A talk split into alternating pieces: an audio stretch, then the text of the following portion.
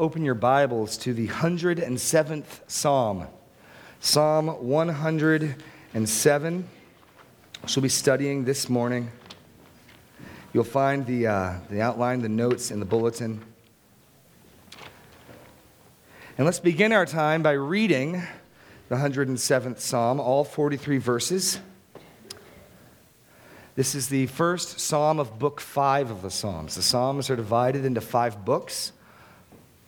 And this begins book five, and our, on our final six or seven weeks in the Psalms for now. We've been going book by book, looking at a sampling of Psalms. So let's read Psalm 107. oh, give thanks to the Lord, for he is good for his steadfast love endures forever.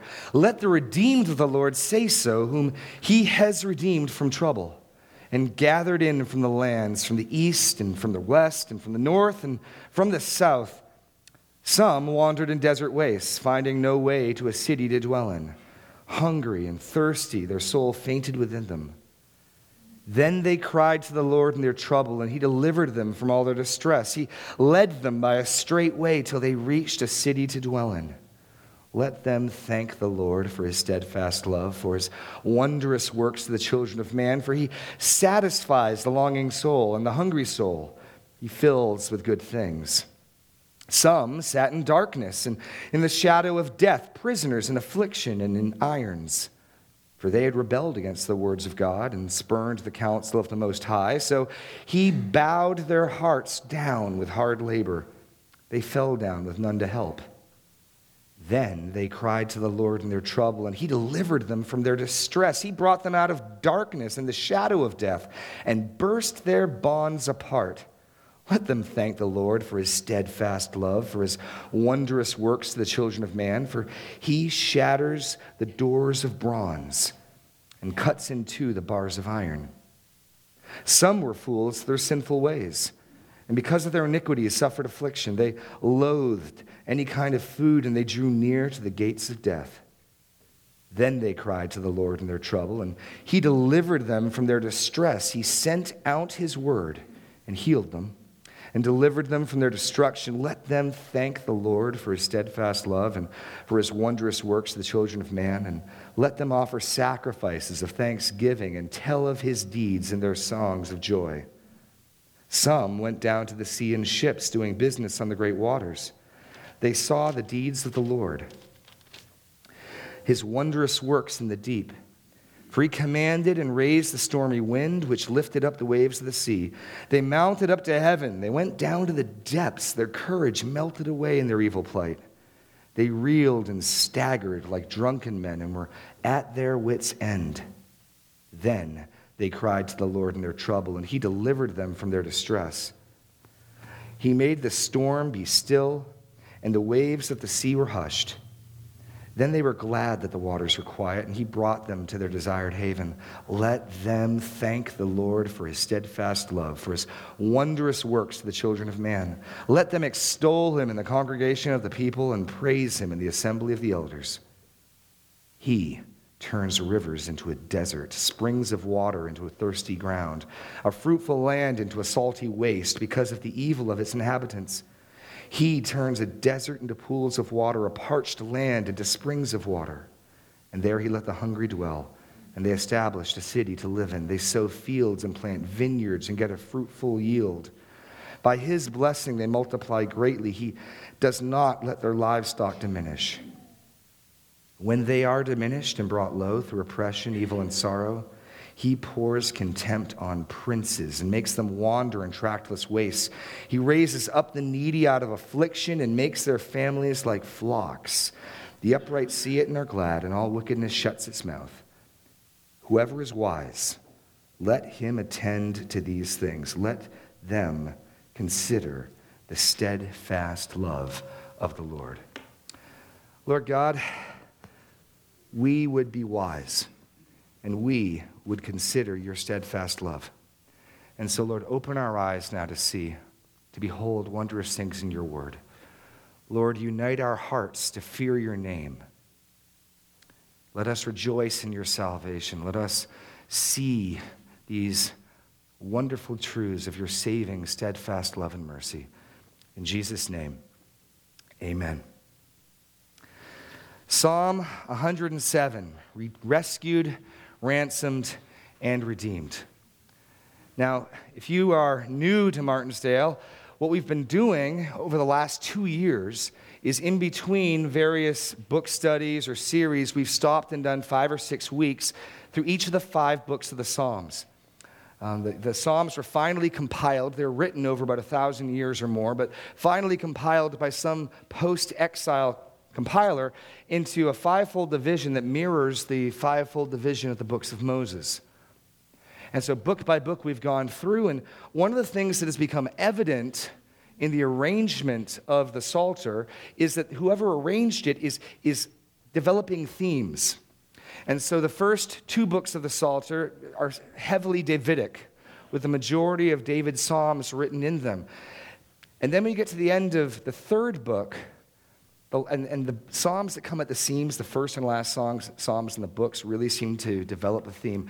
Psalm 89 ends with the apparent break of the Davidic line. And we've studied that about how the psalmist celebrates, rehearses, recounts the promises to David, and yet says, But, but where are they? And so, book four, in many respects, that we just looked at last time, is, is helping the people cope with psalms that are arranged to help the people cope with exile. We, we have a hard time relating to this because we, the church um, has no geographic center.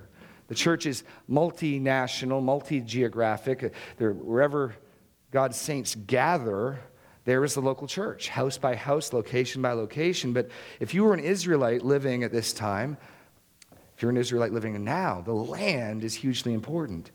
All the way back to the covenant with Abraham, God had promised the people a land. And they received the land under Joshua, and because of their sin, they were taken from it. And so, book four deals with that. And the final psalm of book four, and I want you to look at Psalm 106, with which our psalm is closely connected. Um, one of the close connections is notice the similarity between Psalm 107, verse 1, Oh, give thanks to the Lord, for his good, for his steadfast love endures forever, and Psalm 106, verse 1, Praise the Lord, Oh, give thanks to the Lord, for he is good, for his steadfast love endures forever. And Psalm 106, despite being introduced as a praise to Yahweh, the overwhelming majority of it is a recounting of Israel's sins. And I suggested when we studied this back in the fall that it's as though the Israelites in Babylon are trying to come to grips with why they're there. And here is somebody saying, God is good, we were faithless. And there's this recounting of Israel's rebellion and God's faithfulness, and Israel's rebellion and God's faithfulness, and Israel's rebellion and God's faithfulness.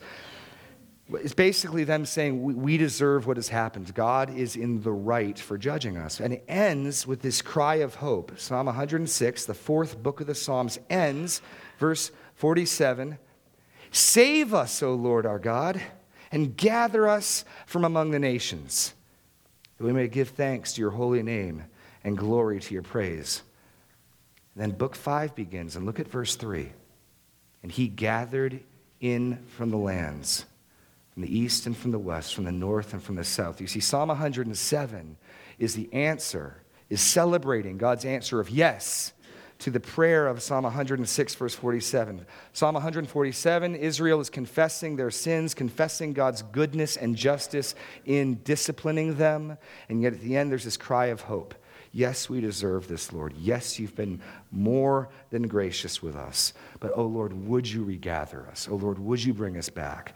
And Psalm 107, celebrating the Lord's rescue, that he has ransomed and redeemed them.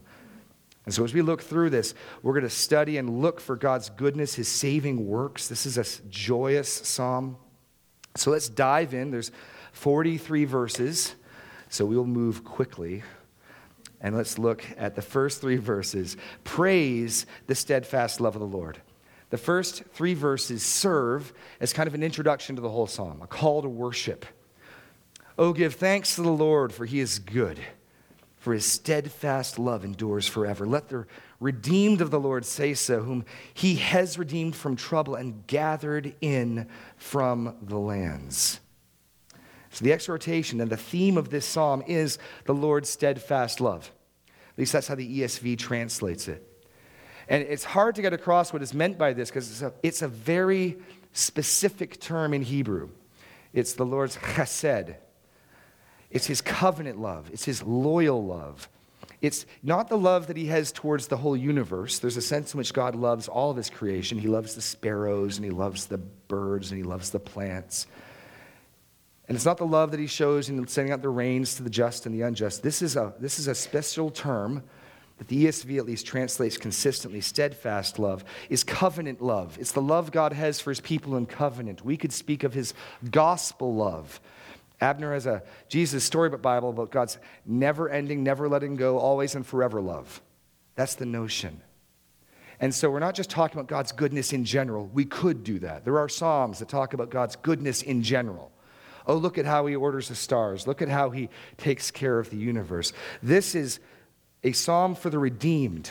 This is for the covenant people. The call to worship is a call for the covenant people, the people who are saved and redeemed to worship, and they're focusing their thanks on his steadfast, faithful love. And so that's what we want to look for here. We're expecting to see in this psalm a call, examples of God's loyal, covenant, gospel love. Notice how the psalm ends all the way at the end. Again, the same theme picking up, making this, this point clear. Whoever is wise, let him attend to these things, let them consider the steadfast love of the Lord. So we got our theme here. What we're looking for, we're trying to consider, what we're trying to see is specifically the greatness, the goodness of God's steadfast love. That's the exhortation. And then it speaks of those who are redeemed. Twice they're named the redeemed. Let the redeemed of the Lord say so, whom he has redeemed from trouble and gathered from the lands. What this is a reference to in your blanks here is the return from Babylon the return from Babylon. Psalm 106, they're in Babylon, crying out, Oh God, bring us back. Psalm 107, He has. He has regathered them from the east and from the west, from the north and the south, which is to say, from everywhere. They're back. They have been redeemed. They're back in the land. This, this is the answer. These, these bookends go together. The end of book four cries out, and the beginning of book seven answers. The Lord has heard. I mean, isn't that good to know that God answers prayer? And, I, and I'm just thankful the compilers put this together to highlight this, this, this urgent, heartfelt cry at the end of Psalm 106, answered in Psalm 107. And then what we begin to look at, the heart of the psalm, moving into our second point, is pictures of the steadfast love of the Lord. This is really the centerpiece of the psalm. There are four scenes, four vignettes, four pictures of God's faithful love. And there's a lot of structural similarity. We have, we have songs, we sung them this morning, that have verses and choruses and verses and choruses. And some parts of the songs we sing have words that do not repeat, and some have words that do repeat. Well, at least in this psalm, that continues. Notice this. Verse 4 Some wandered. Verse 6 Then they cried to the Lord in their trouble, and he delivered them from their distress. Verse 8 Let them thank the Lord for his steadfast love, for his wondrous works, to the children of men. Those, those are the parts that get repeated. Each one of these is introduced with a some. We're now looking at a new picture, and we see their plight, the situation they're in. Their prayer is identical in every time. Look at verse 6. Look at verse 13. Look at verse 19. Look at verse 28. They all say, Then they cried to the Lord in their trouble, and he delivered them from their distress. And then there's a provision. The Lord is going to respond somehow. And in, in all four cases, it's a little different as it fits their situation. But then that brings on an, an invocation to praise, which is always, again, identical. Look at verse 8. Let them thank the Lord for his steadfast love for his wondrous works, the children of man. And again, repeated in verse 15, verse 21, verse 31. So we've got four scenes, four pictures of God's saving work. In each instance, there's a different plight, a different predicament somebody's in, which provokes them to a uniform prayer. The prayer, the cry for help is identical in every one of the four instances, which then brings on a provision of grace and salvation, which is different in all four cases, which then yields a call to praise, which is identical. You, you see the structure? You got four nice verses with parts that repeat. Now, as you're thinking through this, and one of the things I wrestled through with this is are these supposed to be seen as specific instances in Israel's history? Or, as I've come to think, are these sort of the types of salvation God gives? These, I, and I, that's where I kind of land. There are no specific historical markers, as there are in some Psalms, where they talk about Meribah or on the day in the wilderness. What, what I think is going on here, these are things God has literally done. But the point is this as these exiles return from Babylon, they're, they're, finding different ways to speak of God's salvation. They're finding different ways to think about God's great saving acts. It's hard to see how all four of these take place in returning from the Babylonian captivity. It's hard to see, for instance, how the exiles in Babylon are going out in the sea and fishing and going places. It's possible. It's possible it has, each one of these has very specific historical events behind them. But I think based on the, the lack of those type of notes that we're to see four scenes. Also, our ESV says some, some, some, some in verse 4, some in verse 10, some in verse 17, some in verse 23. The Hebrew lacks that. Rather than here's four different groups, I think here's four different ways of looking at God's salvation. I think the psalmist is looking at this as ways of describing God's deliverance from Babylon. And the New Testament picks up on this and applies these same images and pictures to Christ. So let's dive in looking at these four pictures of the steadfast love of the Lord. First, verses 4 to 9. He regathers lost wanderers. He regathers lost wanderers. Some wandered in desert wastes, finding no way to a city to dwell in. Hungry and thirsty, their soul fainted within them. Then they cried to the Lord in their trouble. He delivered them from their distress. He led them by a straight way until they reached a city to dwell in. Let them thank the Lord for his steadfast love, for his wondrous works to the children of men, for he satisfies the longing soul, and the hungry soul he fills with good things. So, what's their plight? We're gonna, in each of these pictures, we're going to work through the plight, the prayer, the provision, and the praise. What's their plight? Lostness. There's, there's no indication there's sin here. In fact, there's, there's some correlation here in a, in a classic Hebrew ordering. The outer two of the four, there's no clear reference to the sinfulness of the people. What happens to them isn't necessarily their fault. Whereas the inner two, the second and third, clearly stated what's happening to them is their fault. So here, people who are lost, people who are thirsty and hungry, exiles, homeless, um, without knowing where to go. And again, in, in a world with GPSs, it's hard for us to relate sometimes, but have you ever been lost? You ever been out in the woods or hiking and, and lost and felt actually that fear, that concern? Where am I going to sleep? Where am I going to get shelter? Where am I going to get food? And, and this might, might be conceptual for us. We've probably seen movies where people are facing this. This is a real vivid picture that people living in this day could understand. And the picture here is that they, they had no city to dwell in. You want to pick up on that phrase because it gets developed twice more. Notice that they wandered in desert wastes, finding no way to a city to dwell in. And yet, the provision in verse 7, he led them by a straight way till they reached a city to dwell in. And that gets picked up again in verse 36. There he lets the hungry dwell, and they establish a city to live in. It's this notion of homeland, which again is so central to, to Israel's identity. So their plight, they're lost. They're wanderers. They're hungry. They're thirsty. They're exposed. They're in a sorry state. Their prayer, they cry out to the Lord. And, and understand, God intends our difficult scenarios, our difficult situations. He intends our plight to cause us to cry out to Him. That's their intended purpose. You can't miss the pattern here. People are in a bad situation, sometimes of their own doing, sometimes not of their own doing. The response is uniform. They call out to God.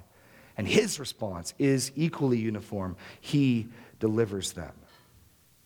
So they pray, they cry out, God, deliver me, deliver us. and his provision, he delivers them. And, and then unpacks that even further in verse 7. He led them by a straight way till they reached a city to dwell in. And, and I think the reason this is first is this is the clearest and most obvious picture of the return to Israel. They're back. Even though they were gone from the land for 80 years, Jerusalem is still there upon their return. And, and they, they take possession of the land again. And they begin to rebuild the temple again. God has once again given them a homeland. Now, the interesting thing is the New Testament takes this picture. We may not think of this ourselves, but understand you, you, if you're a Christian, you have a homeland, you have a city. Listen to what the author of Hebrews says in three passages Hebrews 11, 13 to 16. Speaking of all our fathers and mothers in the faith who have died before us, they all died in faith, not having received the things promised, but having seen them and greeted them from afar and having acknowledged that they were strangers and exiles on the earth. For people who speak thus make it clear that they are seeking a homeland. If they had been thinking of the land from which they'd gone out, they would have had opportunity to return, but as it is, they desire a better country. That is a heavenly one. Therefore, God is not ashamed to be called their God, for he has prepared for them a heavenly city. Okay, well, that's nice for them, but then he assumes that is then true of us. Listen to a chapter later, Hebrews 12, 18 to 24. Speaking of when we came to, to God through Christ, what happened? You have not come to what may be touched a blazing fire and darkness and gloom and a tempest and the sound of a trumpet and a voice whose words made the hearers beg that no further message be spoken to them, for they could not endure the order that was given. Indeed, if a beast touches the mountain, it shall be stoned. Indeed, so terrifying was the sight that Moses said, I tremble with fear, but you have come to Mount Zion, and to the city of the living God, the heavenly Jerusalem, and to innumerable angels and festal gatherings, to the assembly of the firstborn who are enrolled in heaven, and to God, the judge of all, and to the spirits of righteous made perfect, and to Jesus, the mediator of a new covenant, to the sprinkled blood that speaks better than the blood of Abel. You see, one of, the, one of the things that's true is that when we have come to Christ, one of the things the gospel puts out to us is yes, we can be forgiven, and yes, we can be restored, but we, we have an inheritance, and we have a new identity, and we have a homeland, and we have a citizenship, which is why a chapter later in Hebrews 13, 13 to 15. Therefore, let us go with him outside the camp and bear the reproach he endured. For we have no lasting city, for, he, for here we have no lasting city, but we seek the city that is to come. And if you remember how the book of Revelation ends, what happens? The New Jerusalem comes down out of heaven. See, in a very real sense, the Lord, in saving us, has given us a homeland, has given us a city to dwell in. Um, this, this, this reality, which I think the, the land in Israel was meant to be a picture of, it was meant to be a shadow of, um, and I do believe that Israel will be restored to the land, but all this talk of cities and, and homeland sets up, the New Testament runs with it and says, well, there's a heavenly city, there's a heavenly homeland. And the Lord's steadfast love has prepared that for us. We have an identity, we have a family, a homeland for aliens and strangers. Praise the Lord's steadfast love. That then invites the praise. Let them thank the Lord for his steadfast love, for his wondrous works to the children of man. For he satisfies the longing soul and the hungry soul he fills with good things. So, in our first picture, the plight people who are aliens, people who are homeless, people who are hungry, they cry out to God. He delivers them. They now have a home, they now have a refuge, they now have food, they're satisfied. Praise God for his steadfast love. Picture two he releases rebellious prisoners. He releases rebellious prisoners. And here, Whereas there's nothing explicitly stated in the first case that it was their fault. In the case of Israel's history and the deportation from the land, it was indeed their fault. Here, we're told clearly some sat in darkness and in the shadow of death, prisoners in affliction and in irons. For they had rebelled against the words of God, they had spurned the counsel of the Most High, so he bowed their hearts with hard labor. They fell down with none to help. Then they cried to the Lord in their trouble, and he delivered them from their distress. He brought them out of darkness and the shadow of death and burst their bonds apart. Let them thank the Lord for his steadfast love, for his wondrous works to the children of man.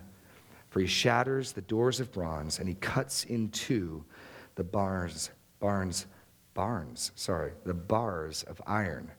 Never seen a barn of iron, sorry. Um, he releases rebellious prisoners. So, what's the plight? Plight is imprisonment, heavy labor, hard labor, chains, gloom, darkness, being near death. And again, this has happened in Israel's history. They were slaves in Egypt, they were, they were taken in chains to Babylon. But one of the reasons why I think, rather than having any particular image in mind, why I think these are scenes of salvation is because this verse actually gets referenced by John the Baptist's father, Zechariah, in speaking of the ministry of his son and the Messiah.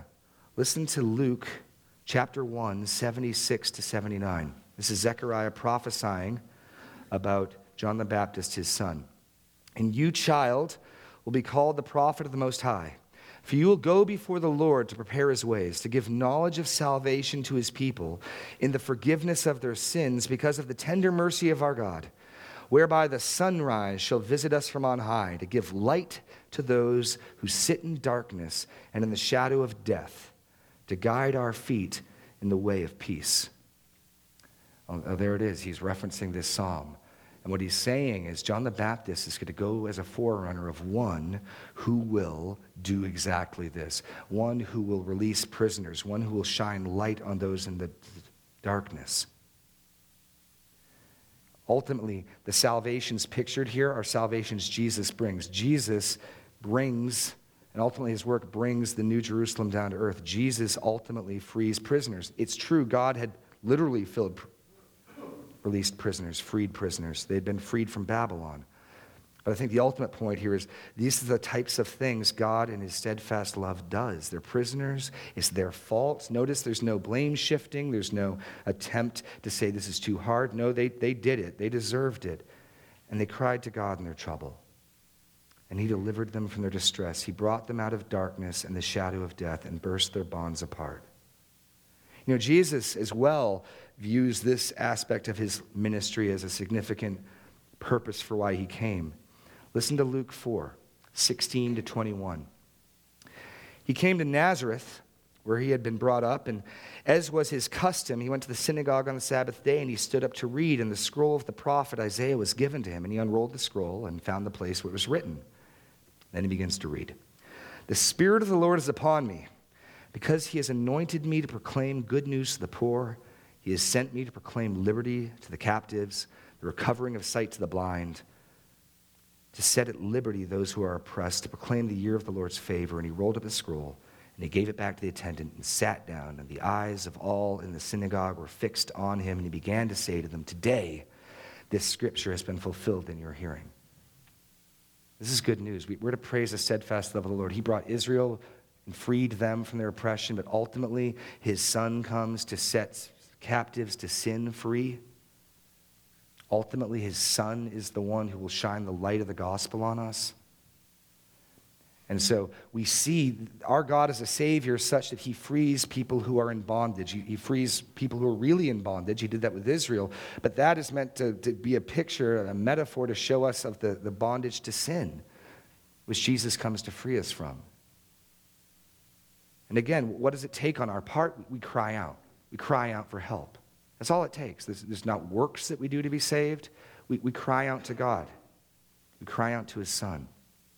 And He acts, and He saves, and He rescues, and He ransoms, and He redeems. Picture three He restores sick fools. He restores sick fools. So let's look at the plight. Some were fools of their sinful ways, and because of their iniquities suffered affliction. They loathed any kind of food, and they drew near to the gates of death. So, if, if the second picture shows the issue of judgment and guilt and punishment, here it's, it's the temporal consequences. It's, it's self induced sickness. Um, the Bible makes it clear sometimes there's a sickness that comes on because of sin. Maybe a modern day example of someone making themselves sick like this would be drug addiction, alcohol addiction. You know, where people, because of their own foolishness, because of their own sinfulness, because of their own choices, are wasting away. spurn food. They, had, they loathed any food. They drew near to the gates of death. And so, another way to look at their, their deliverance in Babylon, another way to look at their problem that God had saved them from, was the, the temporal spiritual effects. The wages of sin is death, and the interim payments is disease and sickness. And so they were foolish and they were sinful. They loathed the food, they drew near to the gates of death, and then they cried to the Lord in their trouble. In all these instances, they do the same thing. They just cry out to God. If, if you've messed up, if you aren't where you should be, if you have done something to yourself, that's okay. You can cry out to God, and He can save you, He can deliver you. And I love this in verse 20. How does He save them? How does He deliver them? He sent out His word and healed them and delivered them from their destruction. God's word is what God uses to heal and to deliver. It's how he, how he delivers them here, it's how he delivers us now. Healing and deliverance by the power of his word. And then, number four, he rescues storm tossed sailors. Now, again, the second and third picture are things people have done to themselves But the first and the fourth, there's no indication of, of culpability of the, the people in a, a tough plight. We'll read this one. Some went down to the seas in ships, verse 23, doing business in the great waters. They saw the deeds of the Lord, his wondrous works in the deep. For he commanded and raised the stormy wind, which lifted up the waves of the sea. They mounted up to heaven. They went down to the depths. Their courage melted away in their evil plight. They reeled and staggered like drunken men and were at their wits' ends. Picture simple people are going out in a boat to go fishing, to do some trade. And the Lord, notice it, it's the Lord commands and creates the storm. The Lord commanded, verse 25, and raised the stormy wind. And the picture of this mountains and going down is simply the, the, the, tops of the waves and the troughs at the bottom. And this is such a heavy sea, it's like mountains and valleys. And, and the sailors are terrified. Their courage melts away, and they stagger as if drunken men, and they're at their wits' ends. Literally, their, their wisdom is swallowed up. And, and the picture here is this we, because of our intelligence and because of our smartphones and because of our cars, we can forget that we live in this world by permission, not by skill. We, live here by permission from God. And every time a, a tornado comes through a town, anytime a tsunami happens, we're reminded that we live in an uncertain and unstable world and that we need the Lord's favor, we need the Lord's provision, we need the Lord's protection to, to continue to abide here. And so here are some sailors going out, they're doing their thing, they're going to make some business, we assume, or travel somewhere, and the Lord causes a storm to rise up. Which is an interesting thing to note because we're praising his steadfast love. And in God's steadfast love, he terrifies these sailors. Notice that. There's no way around that. Because look at verse 24. They saw the deeds of the Lord, his wondrous works in the deep. And then verse 25, 26, and 27 explains what those wondrous works are. Which, what wondrous works? Well, he commanded and raised the stormy wind, which lifted up the waves of the sea. They mounted up to heaven. They went down to the depths. Their courage melted away in their evil plight. They reeled and staggered like drunken men. They were at their wits' ends. Then they cried to the Lord in their trouble, and He delivered them from their distress. He made the storm to be still. The waves of the sea were hushed. Then they were glad that the waters were quiet, and He brought them to their desired haven. Let them thank the Lord for His steadfast love, for His wondrous works to the children of man. Notice that exact same phrase. They saw God's wondrous works and then they're to praise God's wondrous works. You mean God, these people are being called upon to thank the Lord, to praise God for raising up a mighty storm? If that's what it takes to get your attention, if that's what it takes to call cause you to call upon the Lord to save you, then yes, you should thank him for his wondrous works. They saw his wondrous works and were terrified and undone. They called out to God, he responded, and you could add to his wondrous works the, the calming of the sea, but the whole package deal they saw, and then they're called upon to praise God for. I mean, understand that whatever God uses to humble you, whatever God uses to get your attention, whatever God uses to, to cause you to cry out to him is good. And you should thank Him for it. One of the things that's interesting in this psalm, and we're going to move on to the final section in a minute, you're going to see God's steadfast love doesn't just do things that we would initially look at as nice, doesn't always do things we would initially look at as, ooh, yay. But He always acts with our best interests in view, ultimately, His glory in view. And so here you can see how even though this terrifying thing happens, it results in them calling on God, it results in Him delivering them, and it results in them seeing Him work powerfully. And so they thank Him for it, they praise Him for it.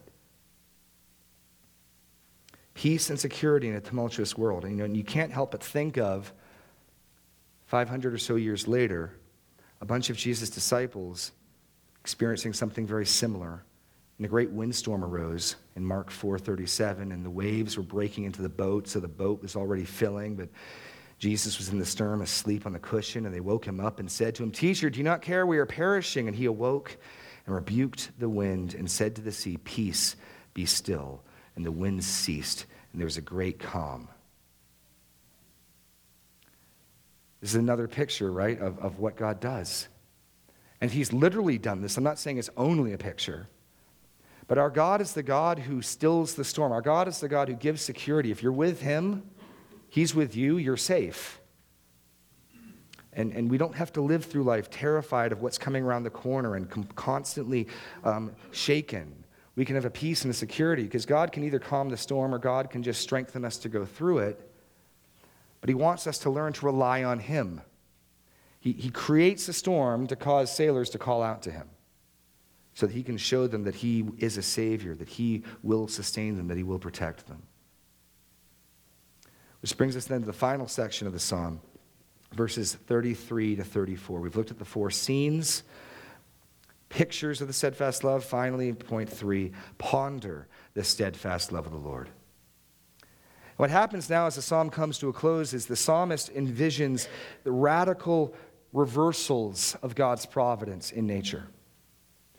And again, these are still supposed to be seen as evidences of God's steadfast love. When I said earlier that, that it's not just looking to see God's steadfast love in the things that we view as kind, the things that we view as happy and good, but seeing the whole picture, how God works in us and through us, that even our trials, even our disciplines are uh, displays of a steadfast love. Last week, Jeff Zimmerman argued strongly that, that church discipline Something as unpleasant as that is a demonstration of God's steadfast love for his people. It is an outpouring of love. Because notice this the, the whole psalm's about seeing God's steadfast love. Verse 33 He turns the rivers into a desert. Huh. Springs of water into thirsty ground. A fruitful land into a salty waste because of the evil of its inhabitants. He turns a desert into pools of water and parched land into springs of water. I like that. And there he lets the hungry dwell, and they establish a city to live in. They sow fields and plant vineyards and get a fruitful yield. By his blessing, they multiply greatly, and he does not let their livestock diminish. But notice, both of these are demonstrations of God's steadfast love. And we look at the second half of that list, and we resonate with that, and we say, He turns, he turns dry places into water the pools of water. He gives cities to live in. He, he gives a hungry food. Yeah, I can see God's steadfast love in that, but this whole psalm is an exercise in seeing God's steadfast love. And sometimes God's steadfast love is that it is He who tears down. Sometimes that's how God exercises His steadfast love. There's your blank. He is sovereign over all creation. It is He who tears down. He turns rivers into a desert. He turns springs of water into thirsty ground. He turns a fruitful land into a salty waste, which is a not so oblique reference to Sodom and Gomorrah. God does that in his steadfast love. Have you ever considered that it is God's steadfast love that causes him to do some of these reversals? I think of my own father's salvation and, and how God had to humble him. My, father did not become a Christian until the, the, final days of his life, and it was only after being humbled by becoming a quadriplegic, and then uh, issues in our family and turmoil there, but God humbled him. And so I look at those things as a kindness from God. I view my father's accident before he died as a kindness from God because in the big picture, this was one of the ways the Lord brought him to himself. And so, how can I help but praise God for that? God's discipline in our lives is, is the same type of kindness of a parent who disciplines their child. The Proverbs warn us that whoever withholds the rod hates their child. That if you love your child, you, you, discipline them diligently. God loves us, and his steadfast love can be seen not just in giving of gifts and not just of, of doing the things that we immediately and intrinsically see as kind, but those things that cause us to call on him. Notice back to that pattern. God will do what it takes to get us to call on him so that he can then show us through his deliverance who he is. It is he who tears down, but it is he who builds up. There's a balance here. He turns rivers into desert and springs of water into thirsty ground. But he also turns deserts into pools of water and a parched land into springs of water. There he lets the hungry dwell, and they establish a city to live in, and sow fields and plant vineyards and get a fruitful yield. And the point again is this that we can be tempted to trust in our own ability. This is a good land. I got a good job. Well, sure, and God can shut it off tomorrow. The Lord warned Israel in Leviticus 18 that if they were to sin, the land would vomit them out. This good land that they took to dwell in, he could, he could sh- flip the switch, so to speak, and it could become a barren waste. The factor wasn't their ability to plan, the factor wasn't their ability to, to cultivate it, it was God's goodness. Conversely, the Lord can turn meager provisions into abundance. If, if, if you're with Him, you can be in a desert and He can create pools of water. He did that with Moses, the people eating manna off the ground. The issue isn't your circumstances, the issue is your relationship to God. The issue is whether He is please, you are united by faith with him, and therefore he is for us, who can be against us, or whether we rebel and then God acts against us, which is Israel's history over and over again. He's sovereign over all creation. It's he who tears down, it's he who builds up. And these verses in, in 35 to 38 echo the promises of the covenant in Deuteronomy 28. Listen to this in verses 1 to 6. If you faithfully obey the voice of the Lord your God, being careful to do all his commandments that I command you today, the Lord your God will set you high above all the nations of the earth, and all these blessings shall come upon you and overtake you if you obey the voice of the Lord your God. Blessed shall you be in the city, and blessed shall you be in the field, and blessed shall be the fruit of your womb, and the fruit of the ground, and the fruit of the cattle, the increase of the herds, and the young, and the flock. Blessed shall be your basket and your kneading bowl. Blessed shall you be when you come in, and blessed shall you be when you go out. The key factor again, you're faithfully obeying the Lord we, we can be so tempted to trust in our circumstances. Sodom and Gomorrah looked at the plain they're on and their, the situation they had. They felt secure, they felt prosperous, and the Lord overturned it. And that's the picture here is these dramatic overturnings. You, you can't be so secure that God can't unman you if he chooses. And you can't be so weak and insecure that he cannot supply your need, fight for you strengthen you if he chooses. He's sovereign over all creation and he's sovereign over all peoples. Look at verses 39 to 42. When they are diminished and brought low through oppression, evil, and sorrow, he pours contempt on princes and makes them wander in trackless wastes. But he raises up the needy out of affliction and he makes their families like flocks. The upright see it and are glad, and all wickedness shuts its mouth. See, what's, what's amazing is this little tiny nation of Israel is gobbled up by Babylon. And then, and then if that's not bad enough, it's like you, know, seen the picture of the fish that ate the fish that's being swallowed by the other fish.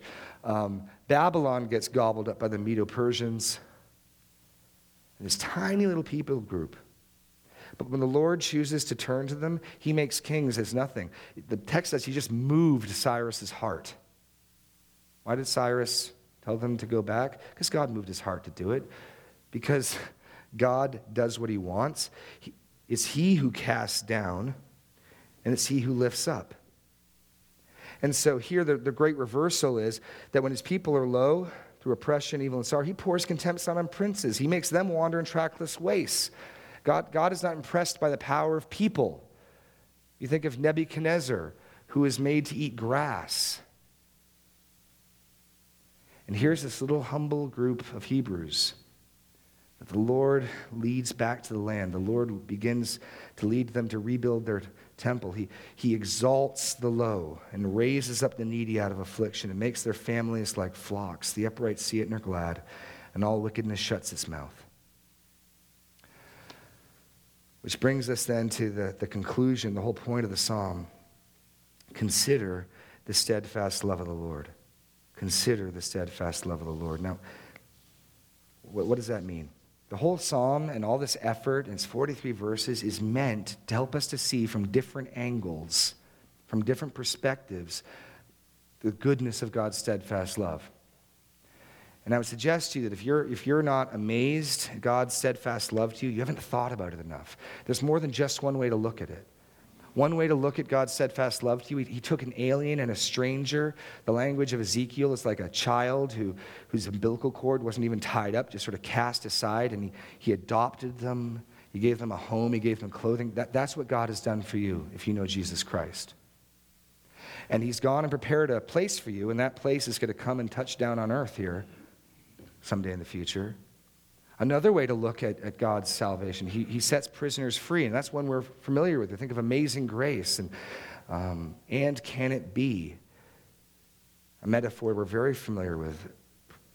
Shackled to sin and, and freed. And he heals us.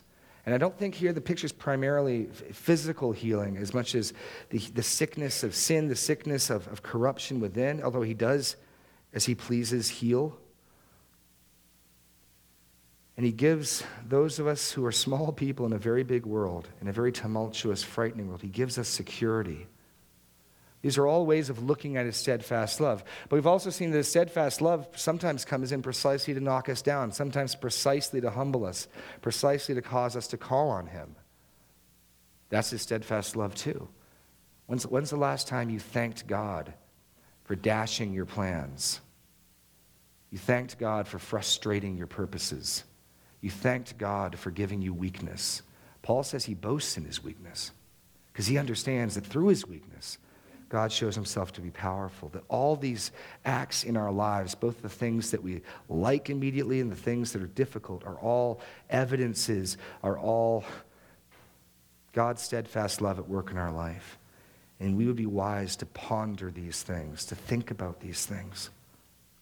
Whoever is wise, let him attend to these things. Let them consider the steadfast love of the Lord. Let's pray. Lord God, we want to consider your steadfast love. We want to praise your steadfast love, but we want to be awed by it, Lord. You have promised a never letting go, always and forever love towards us that you have placed on us, not because we deserve it, not because we have earned it, but because you have loved us. And so, Lord, do what you need to do to cause us to call out to you. Do what you need to do to cause us to rely on you. Do what you need to do to make us love you more and trust you more. Lord, you are our Savior. We trust you. We worship you. In Jesus' name, amen.